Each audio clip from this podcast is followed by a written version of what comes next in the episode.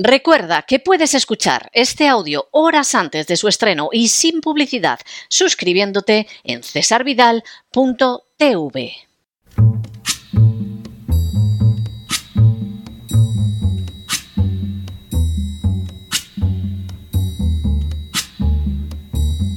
La voz con César Vidal, desde el exilio. When the night has come and the land is dark and the moon is the only light we'll see. No, I won't be afraid. Oh, I won't be afraid just as long as you stand, stand by me. Muy buenos días, muy buenas tardes, muy buenas noches y muy bienvenidos a esta nueva singladura de la voz. Soy César Vidal, hoy es el miércoles 8 de noviembre de 2023 y me dirijo a los hispanoparlantes de ambos hemisferios, a los situados a uno y otro lado del Atlántico y del Pacífico y como siempre lo hago desde el exilio. Corría el año 1713 cuando se firmó la paz de Utrecht que ponía fin a la Guerra de Sucesión española. A pesar de su nombre y a pesar de que efectivamente el motivo alegado para su estallido era la sucesión al trono español por un candidato francés de la Casa de Borbón o por uno de la Casa de Austria, la realidad es que se había tratado de una guerra europea en la que se ventilaba si la hegemonía europea y colonial quedaría en manos de Francia o de Inglaterra. Tras casi década y media de guerra, que desgarró España y buena parte de Europa, se consagró la victoria inglesa, aunque Francia conservara un enorme poder territorial en el continente europeo. Sin embargo, la gran perdedora fue precisamente la nación en la que se había originado el conflicto, es decir, España. A cambio de que el Borbón se sentara en el trono español, España tuvo que entregar a Inglaterra la isla de Menorca y la plaza de Gibraltar que precisamente había tomado Gran Bretaña en nombre de España. Igualmente, España cedió a Inglaterra la isla de San Cristóbal en el Caribe, un monopolio de 30 años sobre el tráfico de esclavos negros con la América española y el navío de permiso. Igualmente, España tuvo que entregar la isla de Sicilia a la Casa de Saboya, un cinturón de fortalezas flamencas a los Países Bajos, la colonia de Sacramento a Portugal y los Países Bajos españoles, el Milanesado, el Reino de Nápoles, Flandes, Cerdeña a la Casa de Austria. En otras palabras, España había dejado de ser una potencia europea y veía debilitada su posición al otro lado del Atlántico. Terminaba la guerra, por lo tanto, peor que la había iniciado, y por añadidura, al ser la nueva dinastía de origen francés, durante el siglo XVIII y buena parte del XIX, la política española estaría marcada por esta potencia. Ciertamente, si había existido una nación vencedora en la guerra de sucesión española, no había sido, ni en lo más mínimo, España. En las últimas horas hemos tenido nuevas noticias sobre la situación de punto muerto que atraviesa la guerra en Ucrania. Sin ánimo de ser exhaustivos, los hechos son los siguientes. Primero, la semana pasada un reportaje de la revista Time dejaba de manifiesto que el gobierno ucraniano, con la única excepción del presidente Zelensky, había llegado a la conclusión de que la guerra contra Rusia no se podía ganar. Segundo, personajes de la cúpula gubernamental ucraniana señalaban que las pérdidas sufridas por el ejército ucraniano eran tan elevadas que ni siquiera la recepción de todas las armas que pedían podría cambiar el curso de la guerra, ya que no contaban con hombres suficientes para manejarlas.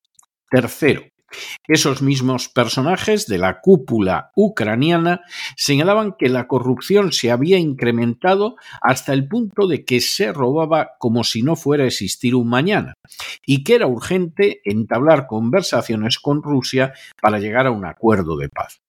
Cuarto, estos datos confirmaban los ya publicados por el New York Times y el Wall Street Journal en el mes de julio, donde se reconocía el fracaso de la ofensiva ucraniana y se utilizaba ya la expresión punto muerto. Quinto, de manera aún más abierta, el comandante en jefe Valery Saluzny ha reconocido que no ve una buena salida y que romper el punto muerto podría requerir avances en la guerra tecnológica. Sexto, Hace apenas unos días, el New York Times reconoció que los mandos ucranianos finalmente eran sinceros, aunque no era el caso de Zelensky, que negaba la existencia de ese punto muerto en la guerra de Ucrania. Séptimo. La realidad es que Ucrania lleva perdiendo la guerra desde el principio, a pesar de haber recibido más de 130 mil millones de dólares y de que ahora la administración Biden pretenda enviar otros 60 mil con una creciente oposición del Partido Republicano. Octavo. De hecho, la NBC, que es una verdadera correa de transmisión de los neocons del Partido Demócrata, está publicando artículos en los que sugiere que se entablen negociaciones que incluyan cesiones territoriales de Ucrania en favor de Rusia, lo que indica que la situación militar tiene que estar muchísimo peor de lo que señalan los medios de comunicación. De manera bien reveladora, en uno de esos artículos aparecía una foto de Zelensky con una mueca que no encaja en absoluto en la imagen heroica y a la vez falsa que se ha dado de él durante años. Noveno. El complejo industrial militar americano está interesado en seguir enviando armas a Ucrania, pero ahora mismo tiene que suplir otros teatros de operaciones, como es el caso de Gaza o China, por la que los republicanos están obsesionados. Ciertamente, resulta imposible justificar un gasto de 900.000 millones de dólares solo con una guerra en punto muerto como es la de Ucrania. Décimo. En paralelo, hace unas horas, Zelensky ha señalado que la victoria es posible, ha dicho que en noviembre se producirían cambios y ha anunciado, como ya anunciamos en este programa, que no se celebrarán las elecciones presidenciales que tendrían que tener lugar a inicios del año que viene. Un décimo. De manera bien relevante, el hijo y heredero de George Soros, Alexander Soros, ha visitado Ucrania y se ha reunido con el jefe de la oficina de la presidencia ucraniana, Andriy Ermak, para hablar de proyectos conjuntos como la reforma de las infraestructuras en Ucrania.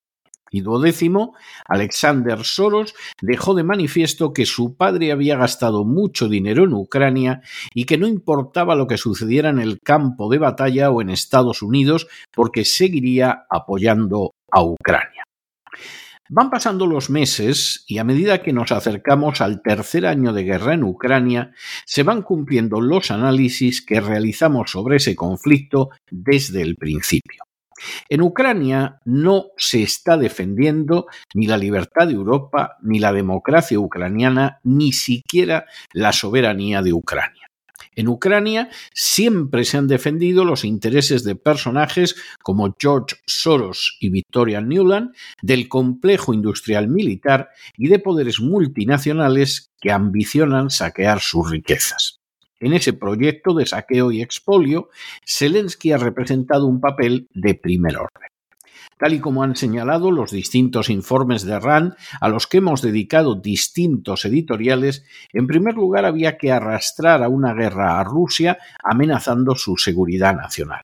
El estallido de esa guerra tenía como finalidad romper las relaciones entre las economías rusa y europea, provocando una crisis económica europea que catapultaría los capitales, las empresas y los cerebros europeos a Estados Unidos, fortaleciendo la economía americana durante la administración Biden.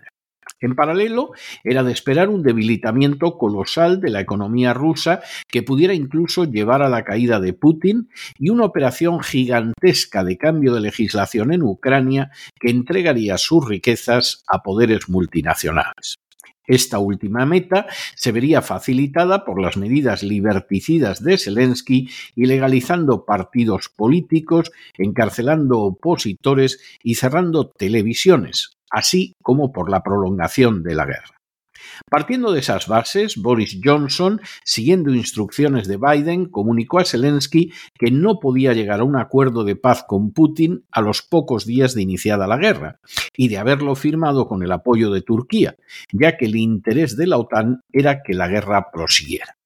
La parte del plan que pretendía la derrota de Rusia y la victoria militar de Ucrania es obvio que ha fracasado estrepitosamente, hasta el punto de que medios oficialistas americanos admiten el desastre de la ofensiva ucraniana y que se está en una situación de punto muerto en la que a pesar de las inmensas pérdidas humanas, Ucrania no va a ganar la guerra. Por añadidura, Rusia ha fortalecido considerablemente su economía y ha desplegado una actividad política internacional que ha reforzado inmensamente su papel exterior. Rusia es más poderosa e influyente que antes del inicio del conflicto y previsiblemente a su conclusión será todavía más extensa geográficamente. Sin embargo, otras partes del plan sí han salido según lo esperado. La Unión Europea ha entrado en una recesión que durante el invierno puede llegar a ser trágica y que ha beneficiado a Estados Unidos al eliminar a un competidor económico y sobre todo Ucrania se ha convertido en una mera colonia carente de soberanía, sometida a una dictadura corrupta servil hacia los poderes multinacionales que ha vendido la riqueza y la sangre de los ucranianos en beneficio de los corruptos oficiales y que ya no ha anunciado que no habrá nuevas elecciones. El trabajo de despojo de Ucrania y de daño a la economía de Europa Occidental se ha realizado pues bastante satisfactoriamente y solo queda terminar de consumarlo en los próximos meses. Ante una perspectiva de este tipo, a la que se suma la negativa de la mayoría de la población americana, a decir verdad, bastante más del 70%, a la hora de seguir enviando dinero a Ucrania, y la apertura de un nuevo negocio con la guerra de Gaza, el destino de Ucrania parece sellado tendrá que llegar obligatoriamente a un acuerdo con Rusia. Deberá aceptar que las regiones del Donbass sigan integradas en Rusia, como ya manifestaron mediante referéndum, y deberá seguir entregando más miles de muertos hasta que se cierre el acuerdo. Suerte tendrá si Polonia no aprovecha la ocasión para quedarse con un trozo occidental del territorio ucraniano con el pretexto de protegerlo. En adelante, las organizaciones de Soros, BlackRock y demás focos de poder internacional sacarán Ucrania si pueden eternamente. La guerra habrá alcanzado entonces sus objetivos económicos, aunque signifique que Ucrania sea más pequeña territorialmente y muchísimo más pobre, y además haya perdido a centenares de miles de sus jóvenes en una guerra que nunca pudo ganar, pero que constituía el telón de fondo de su expolio masivo por poderes extranjeros. Esos mismos poderes que ya no muestran a Zelensky como un héroe, sino como a un loco testarudo y que confiesan que la guerra ha entrado en un punto muerto. Al fin y a la postre, Ucrania va a salir de la guerra en una situación muy similar a la de España tras la guerra de sucesión.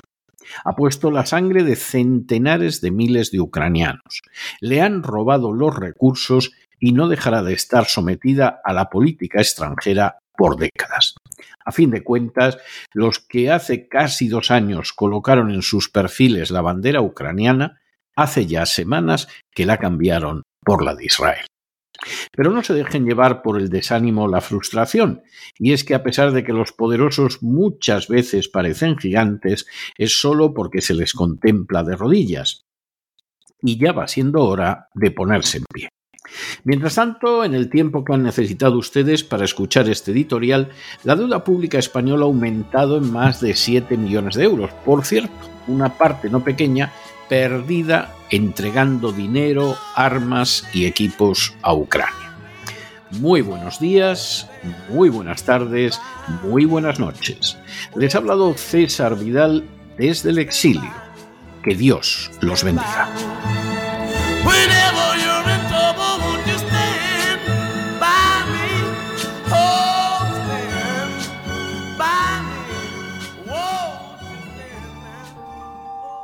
Esta sección está patrocinada por crowdfunding con el siguiente mensaje. Nuestro Señor Jesucristo, el único Dios verdadero, es misericordioso y nuestro Salvador.